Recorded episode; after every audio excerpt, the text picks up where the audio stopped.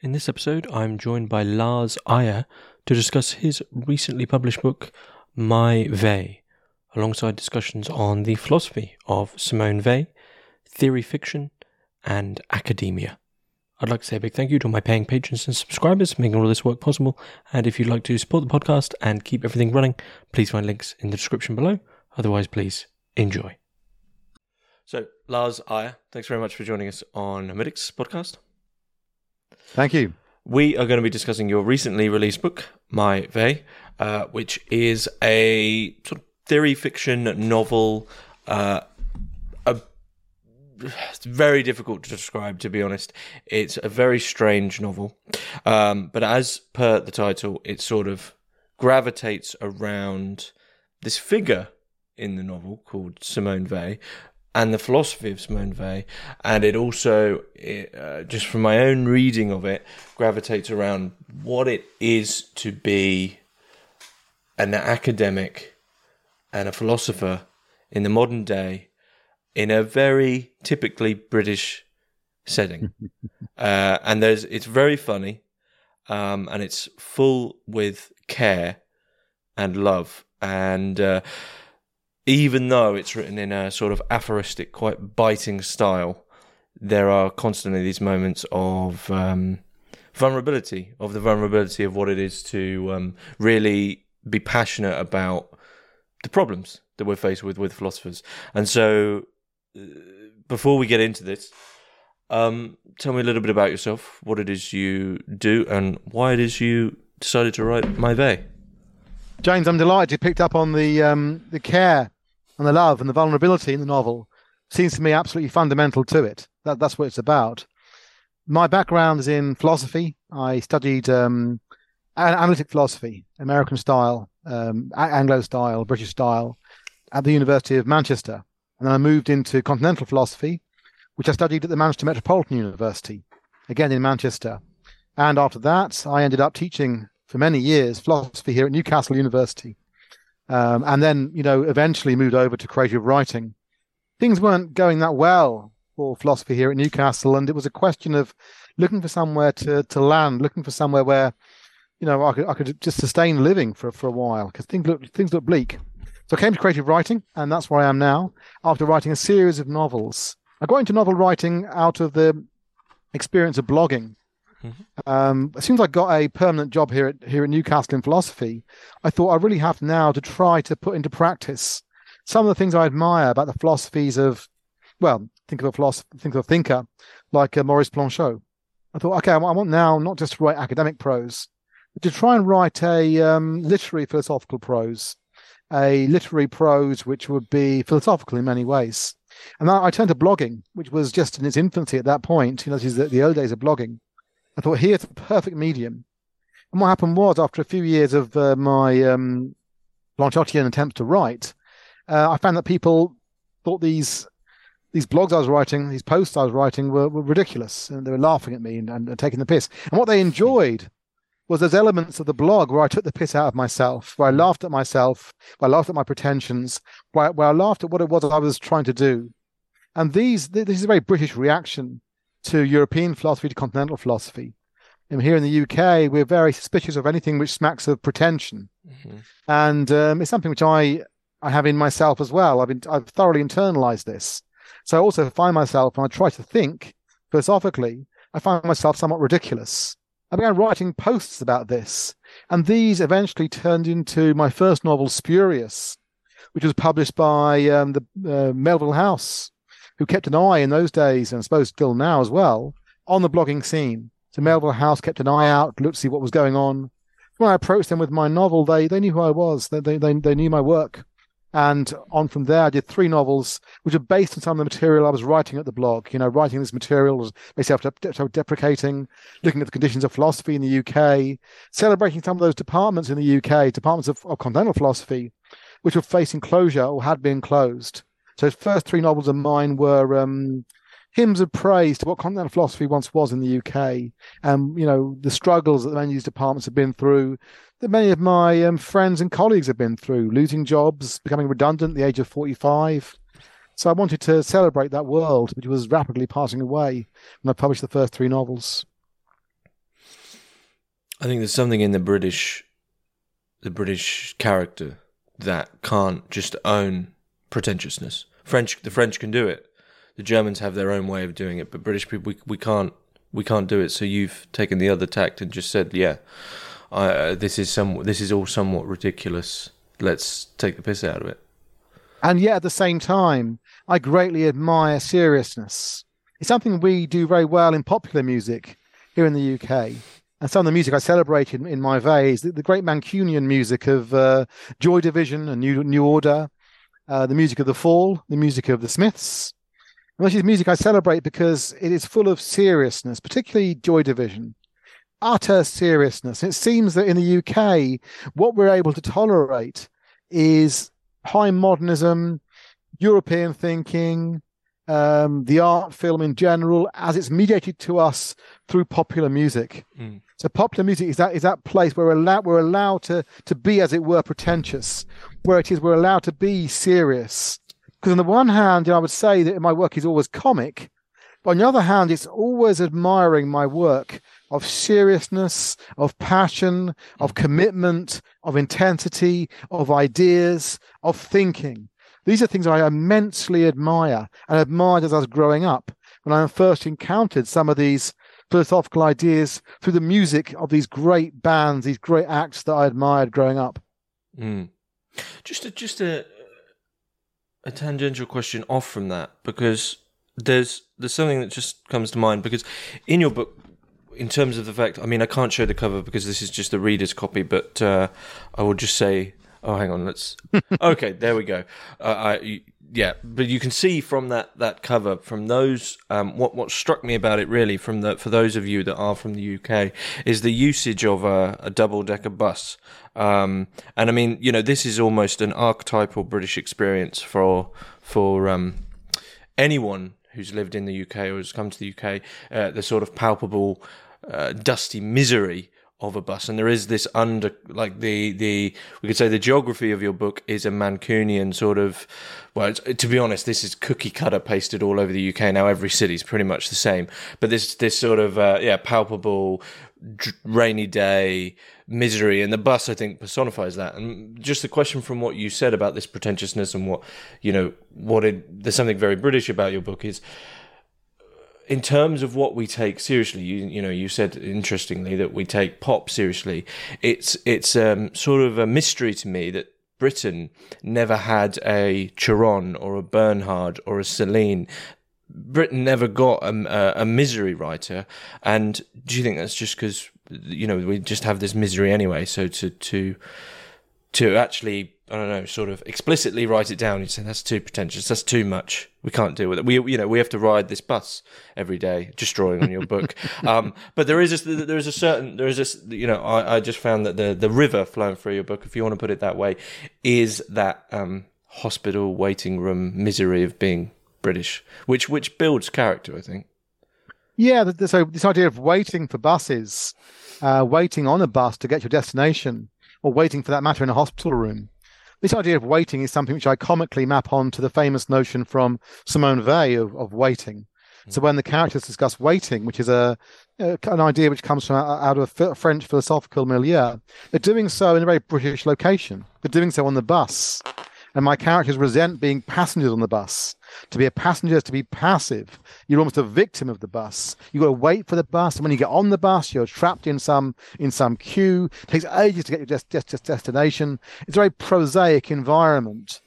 And this idea of the prosaic, the idea of um, the comic, are very strongly linked for me.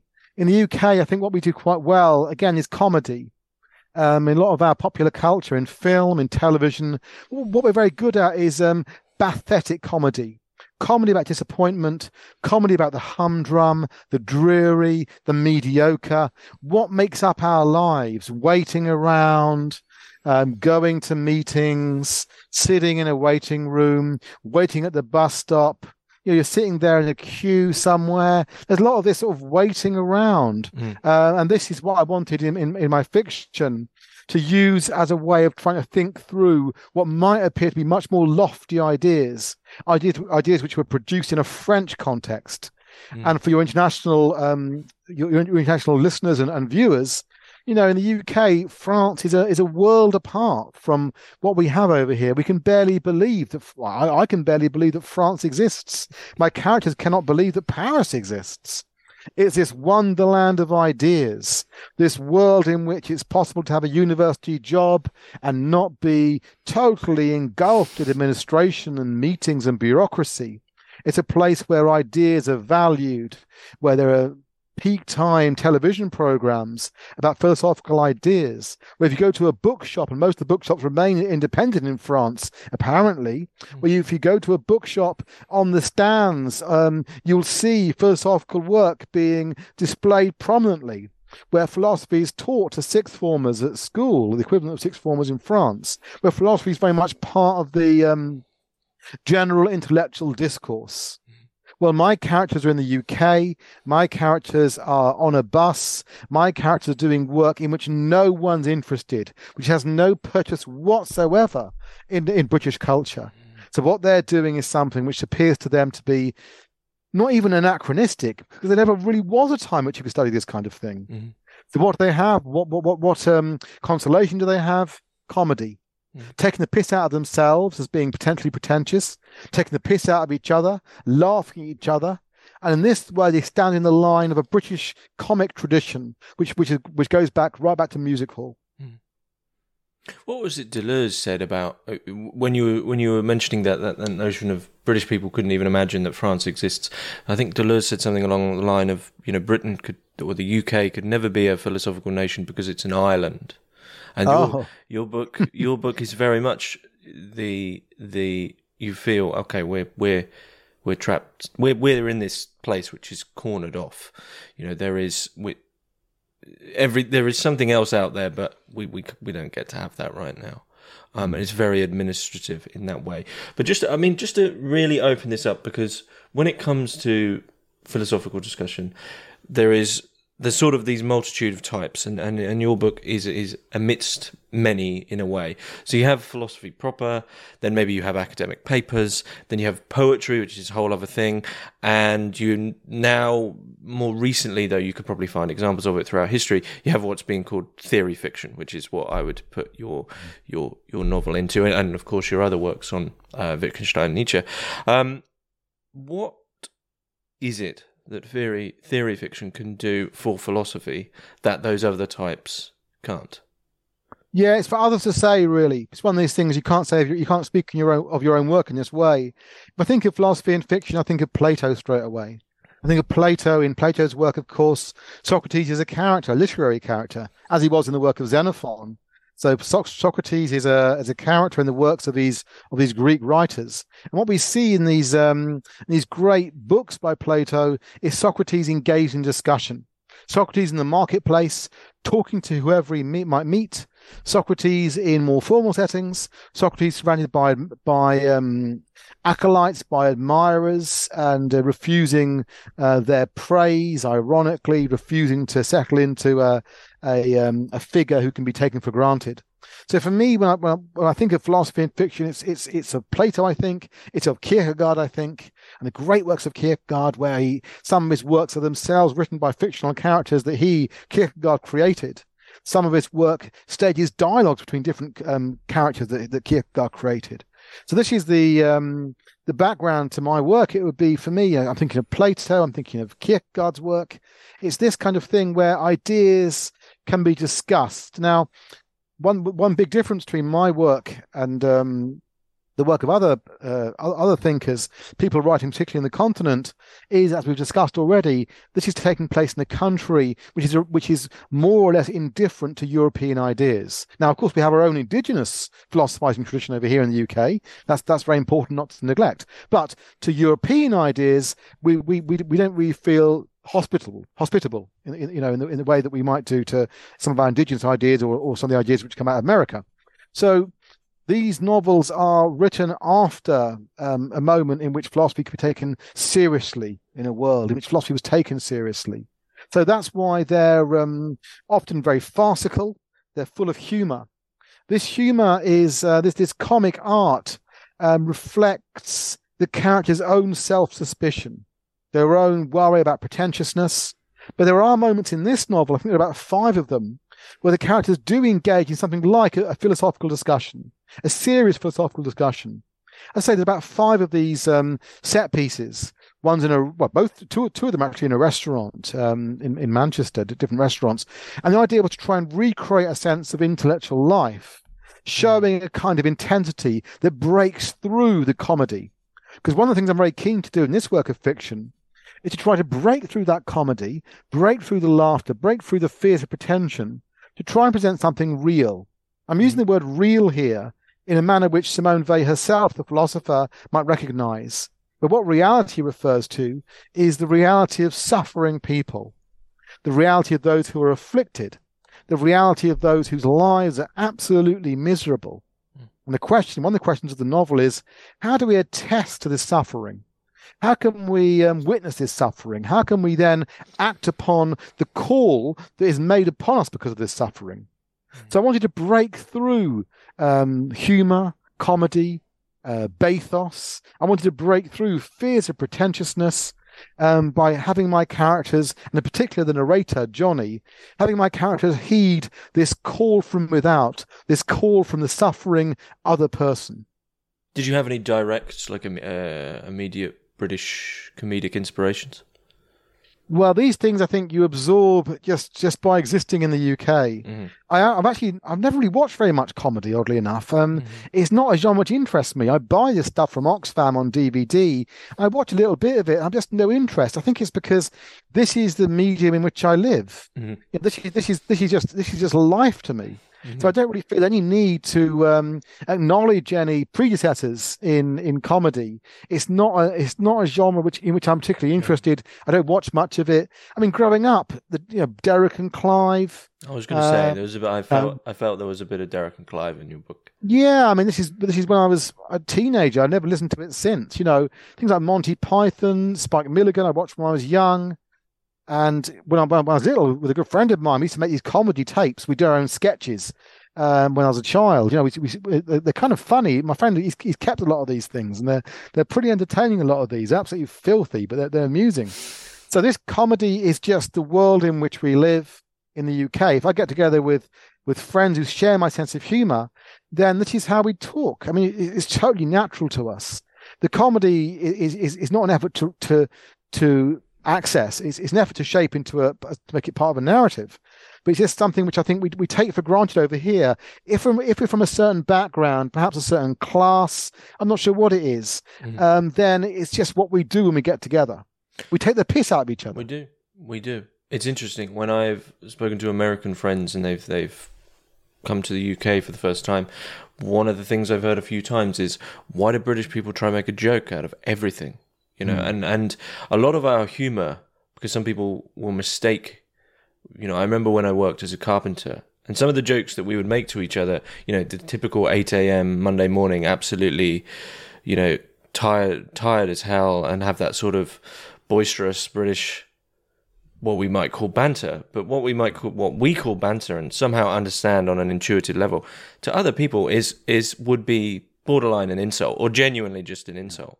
Um, I can't really repeat many of the jokes that we would make to each other because I'm not really sure how, outside of the Britishness, you wouldn't say that's not a joke at all. You just told him to, I don't know. Well, I won't repeat it on the podcast. But one interesting thing you said there is about how you have these set pieces of intellectual life.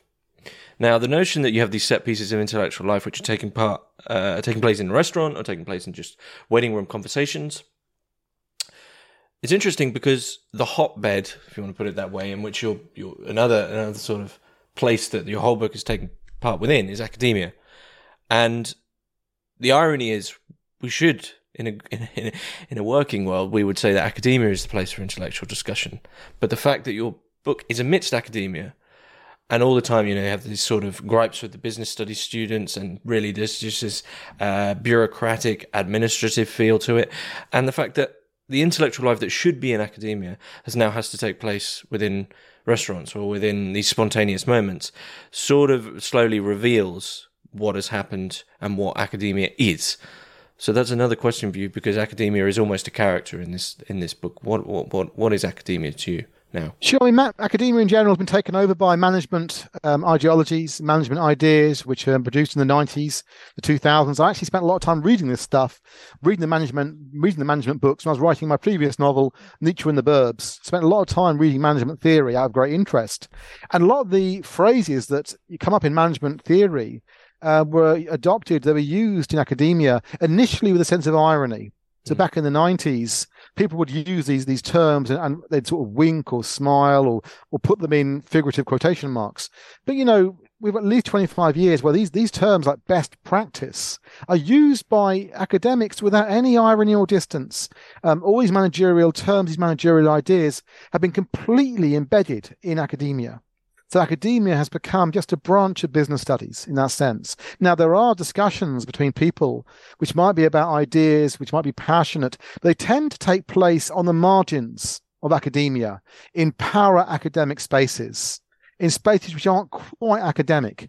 So for me, you know, some of the great discussions which I which I witnessed was back in the blogging days. Mm-hmm. Is people like Levi Bryant. Uh, in those days, he blogged as Larval Subjects, and he went under the name of Sinthome and you see the quality of some of the discussions he was having with his interlocutors. It was absolutely marvelous.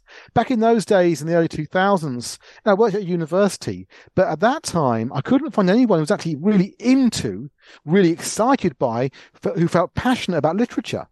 In the hmm. blogging world, I came across bloggers like Stephen Mitchelmore, and there was passion about literature.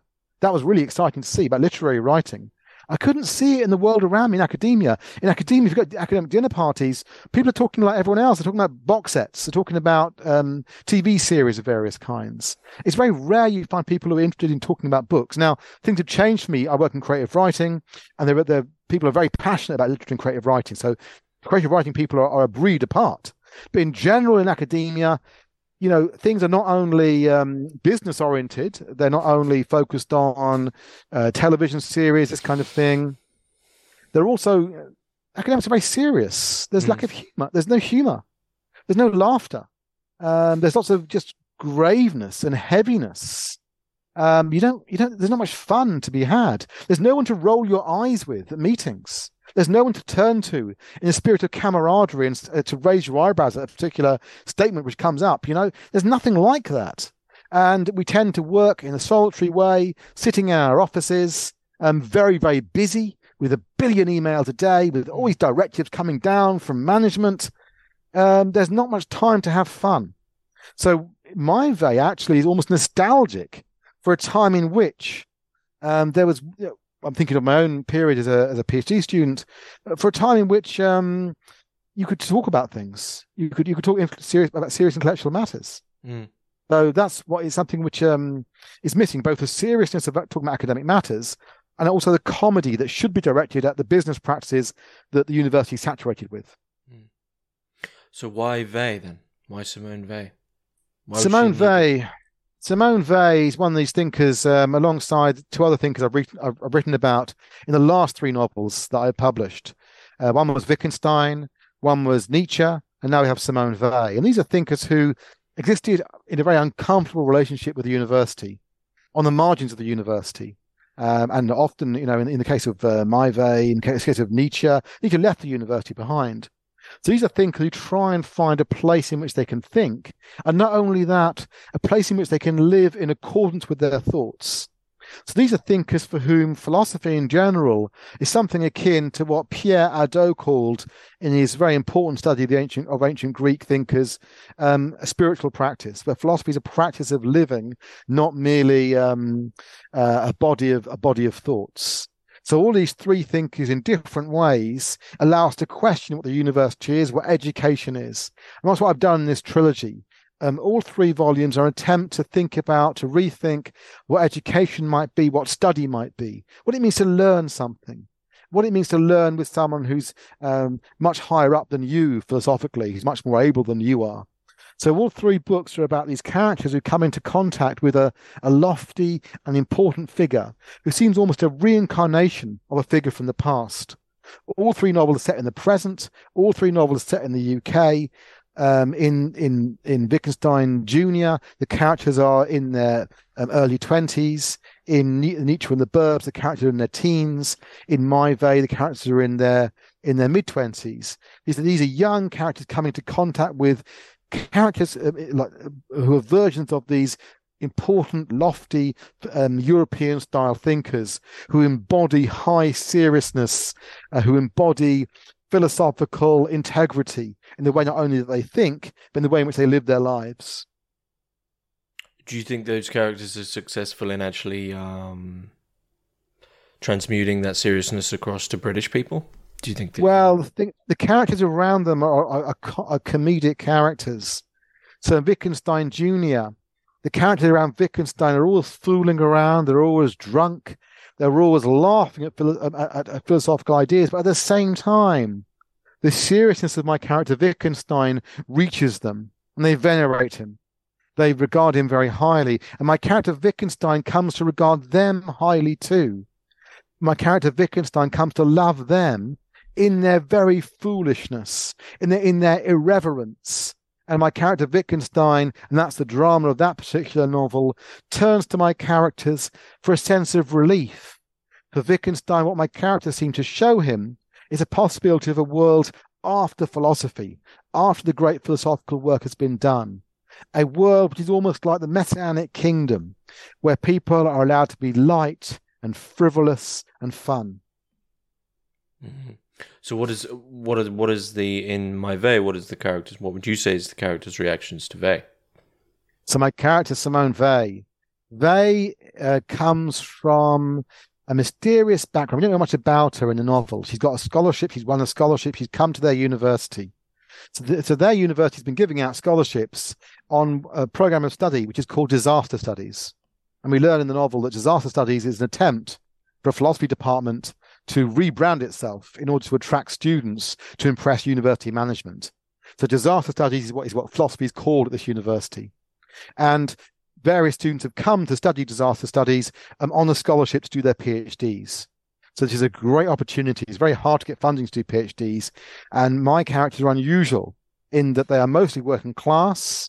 They are ethnically not not uh, British in, in origin, generally speaking. Um, so these are people who are not, not not the standard kind of person who goes to study philosophy and who ends up teaching philosophy. Uh, philosophy is generally undiverse as a subject area. Uh, and in terms of class, it's very very rare to get working class thinkers uh, teaching in academia, and that's the background from which my characters come. Into their midst arrives Simone Weil, and my characters are naturally inclined to be skeptical, to laugh, but like the characters in my previous two novels, they become impressed by her seriousness and even though they joke about it, her example is one which impresses them. And in particular, it impresses my lead character, my protagonist, Johnny. And Johnny, during the novel, begins to fall in love with Simone Weil. Simone Weil embodies something which he feels is missing in his life a sense of meaning. That's what he's looking for. Johnny, my character, is looking for meaning, a sense of belonging. My characters are very eloquent on the subject of their despair. They talk about their despair constantly and they they uh, draw on philosophical traditions of writing about um, suffering and misery and unhappiness. And one of the resources they draw upon is Gnosticism. So my characters are actually named after Gnostics. Um, Valentine, Marcia, named after these, uh, some of these famous Gnostics. Gnostics lived around the period of um, 200 years before the birth of Jesus and about 200 years, 300 years after. And we, you know, it's regarded by the Christians of that period as a range of heresies. And one of the things that's most striking about Gnosticism is they regard our world, the world in which we live, as being evil and fallen. This is a disgusting world which horrifies the Gnostics. And what they do instead um, of, of trying to belong to this world is turn to the genuine God, the real God. Now, the real God is someone who cannot communicate with us directly. The real God is outside of this world. Our world is ruled by a malevolent God of a lower level, the demiurge and the demiurge is in charge of this world in which we live, which is, as Philip K. Dick, you know, called it in some of his Gnostic writings, this black iron prison. So my characters believe themselves to be living in this prison. Our world is a prison world. Our world is a world which can only lead to despair. And for that reason, what my characters look towards is something which might come from without, uh, perhaps a birth of transcendence, um, a an opening within nihilism, some opening within nihilism where nihilism seems to overlap in some sense with a religious dimension. And for this reason, because they come from Gnosticism, they find certain resonances with respect to their own ideas in the work of um, the character who appears amongst them, Simone Weil. So Simone Weil's writings um, can seem on a superficial um, reading, and my character can, can, be very superficial. Simone Weil's writings can seem on superficial um, reading to also express this world disgust and world horror.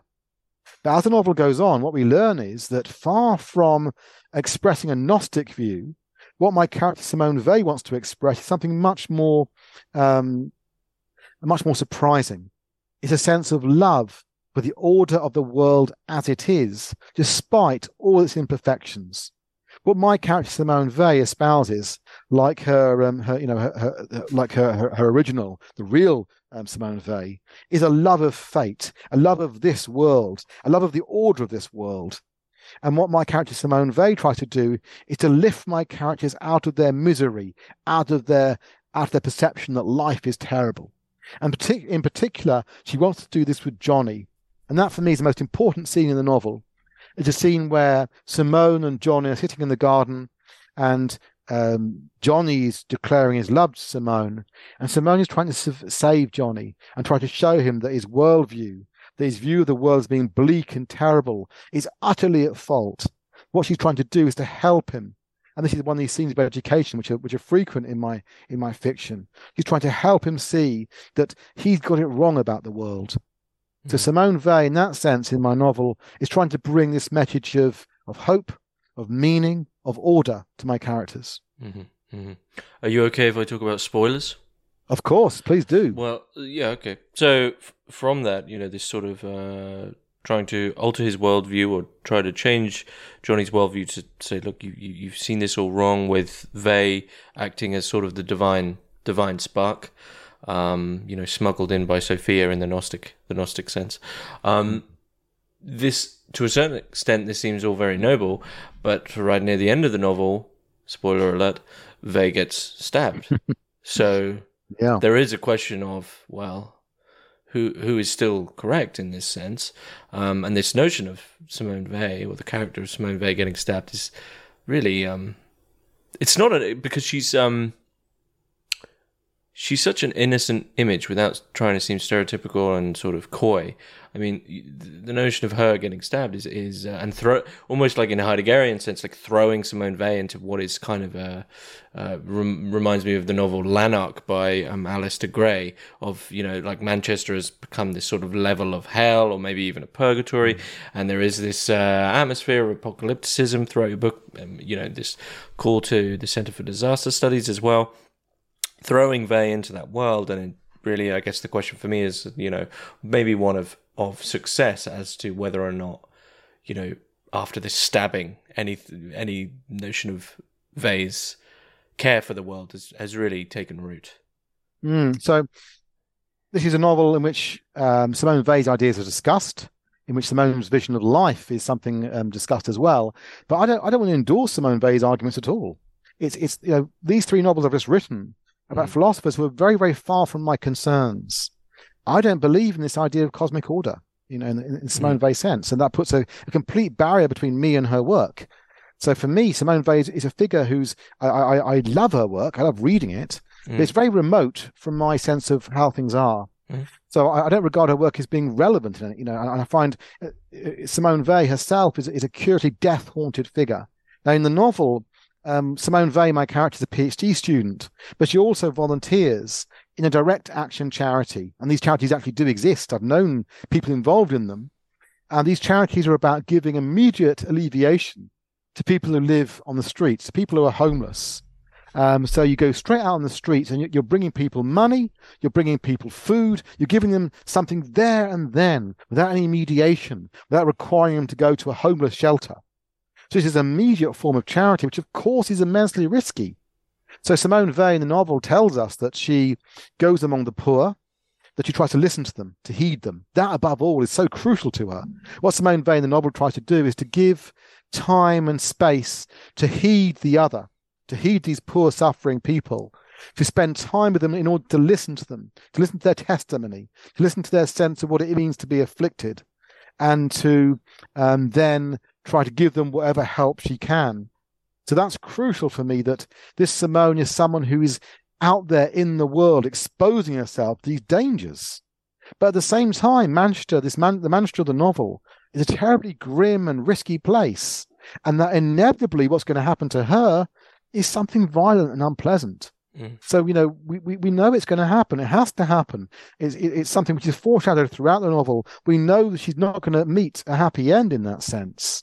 So, yes, indeed, Simone gets stabbed, as of course she would on the mm. street. She's dealing with people with severe mental illnesses and addictions and all kinds of problems. So, in one sense, you could say what, that's what Simone's doing is naivety itself, is mm. total foolishness, is totally quixotic. The idea that you can just go onto the streets, give people some money, give people some food, listen to people, and thereby solve their problems instead of, instead of doing something much more practical, like leading people into a center, like constructing suitable housing for people, like helping keep people come off their um, drugs and, and, and alcohol addiction. So, in that sense, Simone Weil is presented as a figure who's wildly delusional and at the same time wildly admirable in her charitable work. And here in the novel, one of the things I wanted to do is to celebrate the life of a friend of mine now dead who is embodied in the character called Michael. He's a good friend of mine, and uh, I lived in his house, like my character Johnny lived in, in Michael's house in the novel. And um, my good friend David used to bring people into the house who were street drinkers, um, addicts, and try to give them a place to live um, away from their, um, their, their, their former associates, away from the streets, and just try to give them some sort of comfort, some sort of security, a few weeks of peace. And I greatly admired uh, this act of very practical and very risky um, charity. So I wanted to bring that to life in my fiction, that sense in which you can try and do these things. It might be naive, it might be foolish, but it's also, in another sense, wonderful, impressive, marvelous. But over it's marvelous, but over a certain span of time, eventually it becomes sort of transparently ridiculous. It can do. Now, this is this is the thing. I mean, what I heard people saying, people who are who are friends of um, the, us in the house, they'd say you're stopping people reaching rock bottom. You're stopping people really reaching that point at which um, they then turn for help to institutions like for um, drug uh, drugs anonymous, alcoholics anonymous, these sorts of um, these sorts of uh, uh, groups. So what you're doing is actually forestalling. You're, you're, delaying that moment in which someone will say, "I simply cannot go on." Mm and that was the, that was the criticism leveled at the at, at the house in general by taking people in who were alcoholics, who were drug addicts, were simply just delaying that moment in which they might confront their situation and do something about it. At the same time, this is the other thing. Look, uh, even people who go along to AA or NA, they often lapse back into former habits, and the rates of, of recovery are not always encouraging. So to give a few weeks to someone, to give maybe a, year to someone in such an environment, isn't that at least something? What was your opinion after leaving that sort of that household of of? I mean, I guess it's a broader question of just the success of whether or not the sort of this sort of modern nihilism can be overcome by care. I mean, what is your mm. opinion of whether or not that can be successful, or is it sort of still quite vague for you after having that personal experience of that household? No, I thought it was a wonderful thing to give people a sense of home. But was it success? But was it? I mean, it's a wonderful thing. I don't think anyone would deny mm. that uh, that sort of Saint Francis outlook of uh, going towards poverty is a wonderful thing. But that doesn't make it successful or practical. It depends you... on the measure. It depends on the measure of what you deem to be what, what, what is the uh, criterion which defines success? Does it mean lasting sobriety? Does it mean being able to go back into the world and and uh, and do a job or form relationships with other people which are positive? In that sense, maybe not. Maybe it's just a it's an oasis in the desert. It's, it's something you, you, you stop for a while, then you move on. There are people who came out of the house and they, they did well with their lives, but often they were people who um, had to go through this this terrible dark night on their own and eventually come to that moment where they, where they their life they their lives around. So this was possible, but yes, I, I, still admire this impractical, wild, foolish, crazy way of taking people in, just taking people in who, who were needful. I was one of these people. I mean, I didn't have any problems with drugs or alcohol. I had a problem with being burgled over and over again and having all kinds of problems with my housing. I remember moving three times in, in, in about three months and having all kinds of issues with um, living in very grim areas, people breaking in. Uh, so I was very, I felt very fortunate to to find this house in which to live and spend some years in, in peace and tranquility. So there are people like me as well who just need somewhere to, to be. So I mm. felt extremely grateful for that, and I always wanted to pay tribute to my to my good friend David, who died back in the early 2000s, and that was part of this novel is, is to pay tribute to him, mm. to say what he did in providing people with the home was a very important thing. So, what do you think that says of the the love that's running throughout the novel? Do you think that it um, reveals it in in all its vulnerability and all its not to be too crass, but it's often it's stupidity. Like you know, this mm. sort of the decisions Weil is making. If you were to hear them, you go, to be honest, it's a silly decision these days.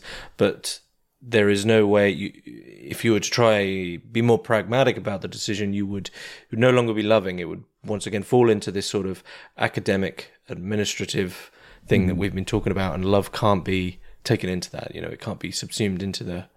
Yeah, I think here of um, well, first of all, Simone Weil herself says, you know, you, the call of the afflicted other is something you, uh, you cannot think about theoretically. You feel it. Rather than that, you actually hear it.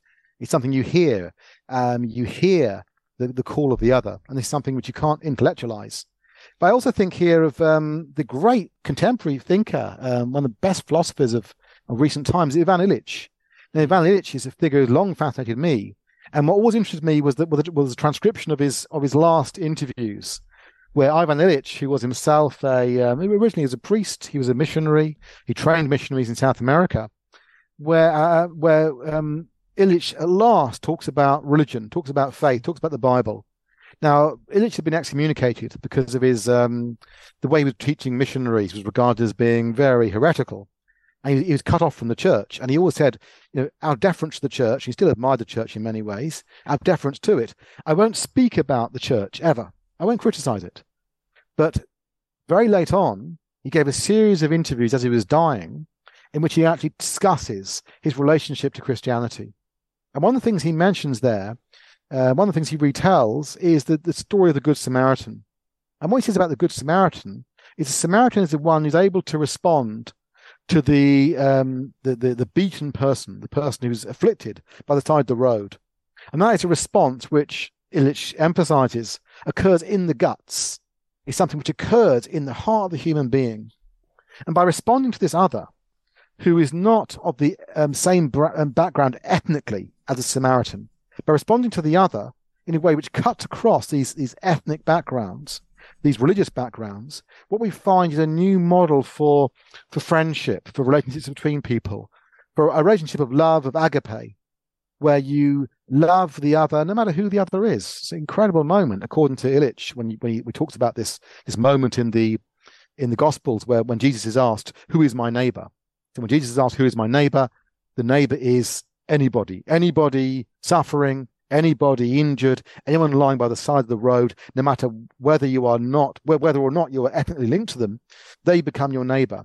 So Illich argues that this is a primordial moment. This is the best the best thing about humanity is that we are able to respond in this way and act in this way.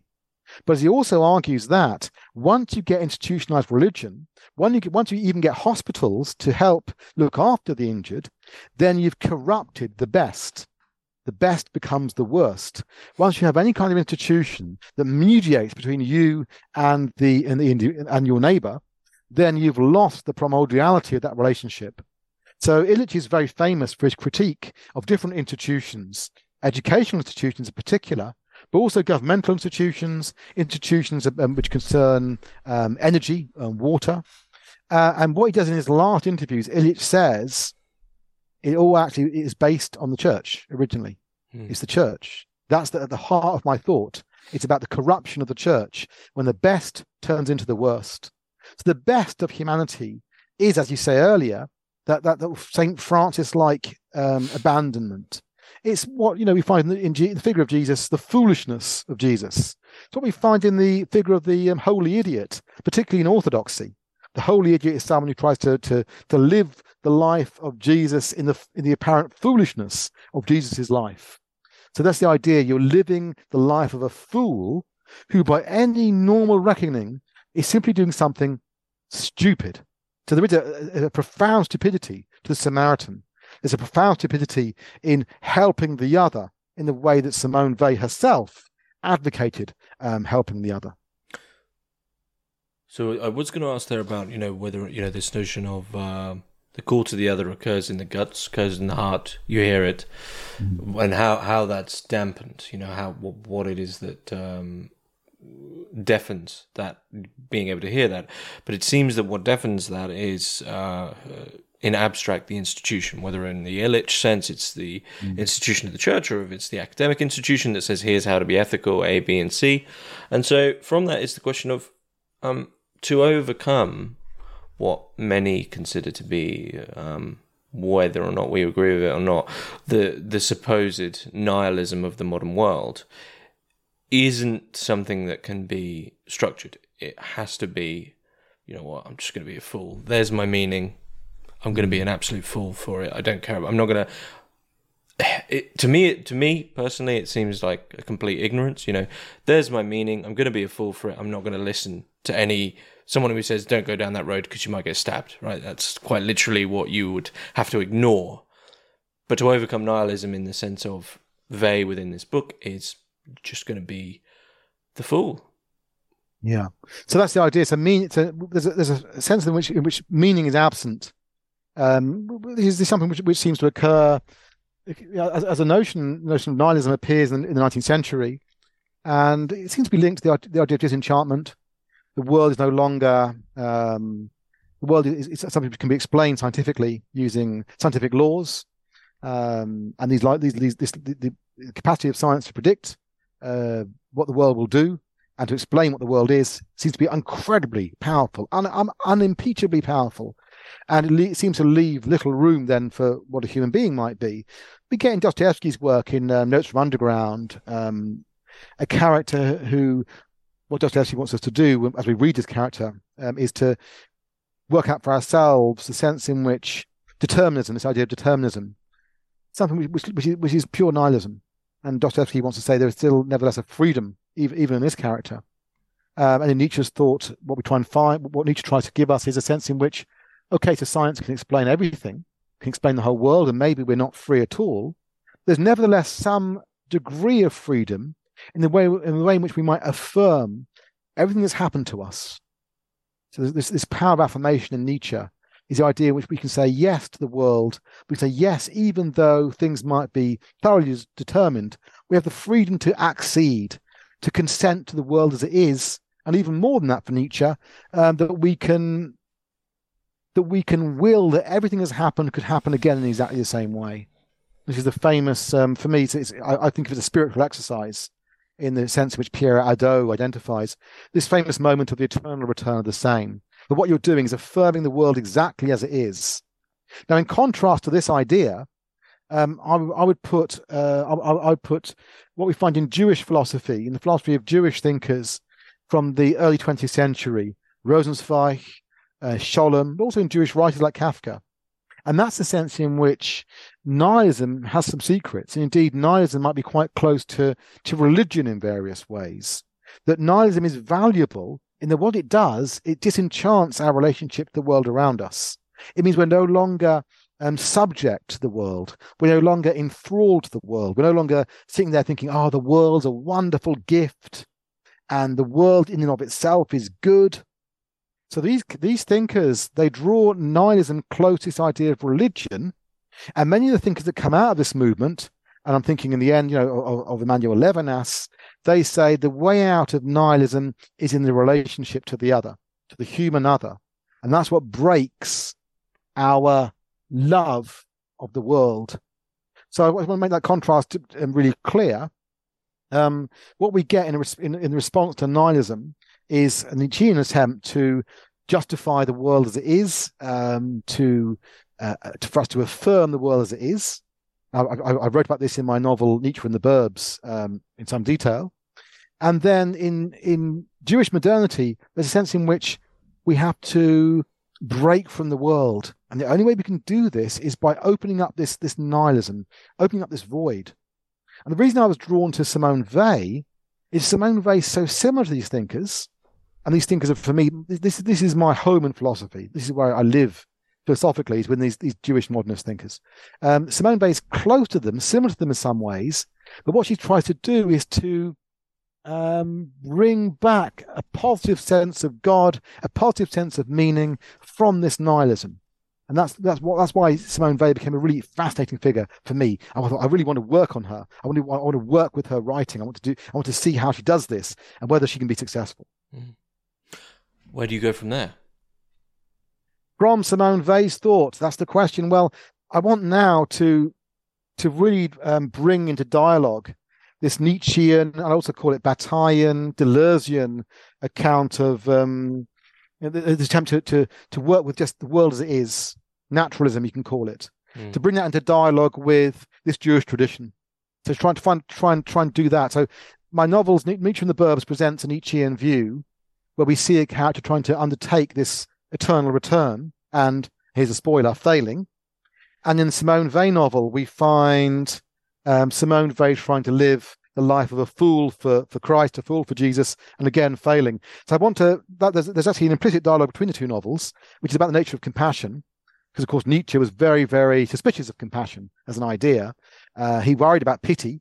He thought that what pity does is to um, uh, make us um, hate the world, uh, dislike the world, uh, to worship suffering. Uh, so there's dialogue between the two novels. I want to make this more explicit in, in, my next novel. What I want to do is to actually present these two views and um, and and bring them into a much more explicit dialogue because these are views in which um, I, this, this is dialogue in which I feel myself very much caught up. Uh, although I, I, feel this this the, the philosophy of, um, of of Jewish modernity to be a, a philosophical home for me, it's one which I don't really understand. If I if I'm going to try and understand it, I have to test it and, and work against it and try and find counterexamples. So that's what um, that's what my attempt will be in, in my next novel. Mm-hmm. Is there anything you'd like to add about uh, My Weil, which you feel we've uh, skipped over, or is is key that you'd like to add in? I think we've covered almost everything. The fact that it's comic, the fact that it presumes no philosophical background whatsoever, might be important. Mm. That um, anyone can read this this is deliberately um, written, so, so, it's understandable by anybody. It presumes no philosophical background. So it's comic, it's open to any reader. But I think above all, for me, it's supposed to be emotional, it's supposed to connect with people emotionally. My hope is it's very, very moving. And that, that my hope, my hope is that when you put it down, you feel profoundly moved. Um, that this, this is these are not just this is not just about intellectual ideas. It's not about philosophy as a theoretical enterprise. It's about the nature of suffering, about how we might respond to people who suffer around us and to our own suffering, how we can respond to the felt lack of meaning. So, what I hope to, be, to have been able to um, do is to draw my reader into this into this debate. Um, it's more than a debate. Um, draw my reader into a sense of um, of what horror might feel like. Uh, draw my reader into a sense of what it is it might mean to long for something other than horror. So that's the hope for me. Um, this book works affectively. It works by emotion. It works by making people feel the situation in which these characters are in, and in particular in the character Johnny. My hope is that my character, my readers will fall in love with this character, and that's my hope. He's an appealing character who who who says something that we always want, that we all want in some way. I talked about this idea of a home. That's what Johnny wants. He wants a place to be, a place to be with me, which has meaning a place to be where he can just rest and live and take a breath and be calm. So that's my hope that my readers will be moved by Johnny and perhaps see something of, of themselves in Johnny. Mm-hmm. Well, I think that's a good place to finish up, and it's a good way to draw people into the book. Um, so I will put links for My Weil in the description below, and a big thank you to uh, the publisher for sending me an advanced copy. Um, but I feel yeah, we've covered we've covered everything in and unless there's anything else you'd like to add, um, I feel it's a good place to finish up. Thanks, James. That was fantastic. Thank you all. Thank you.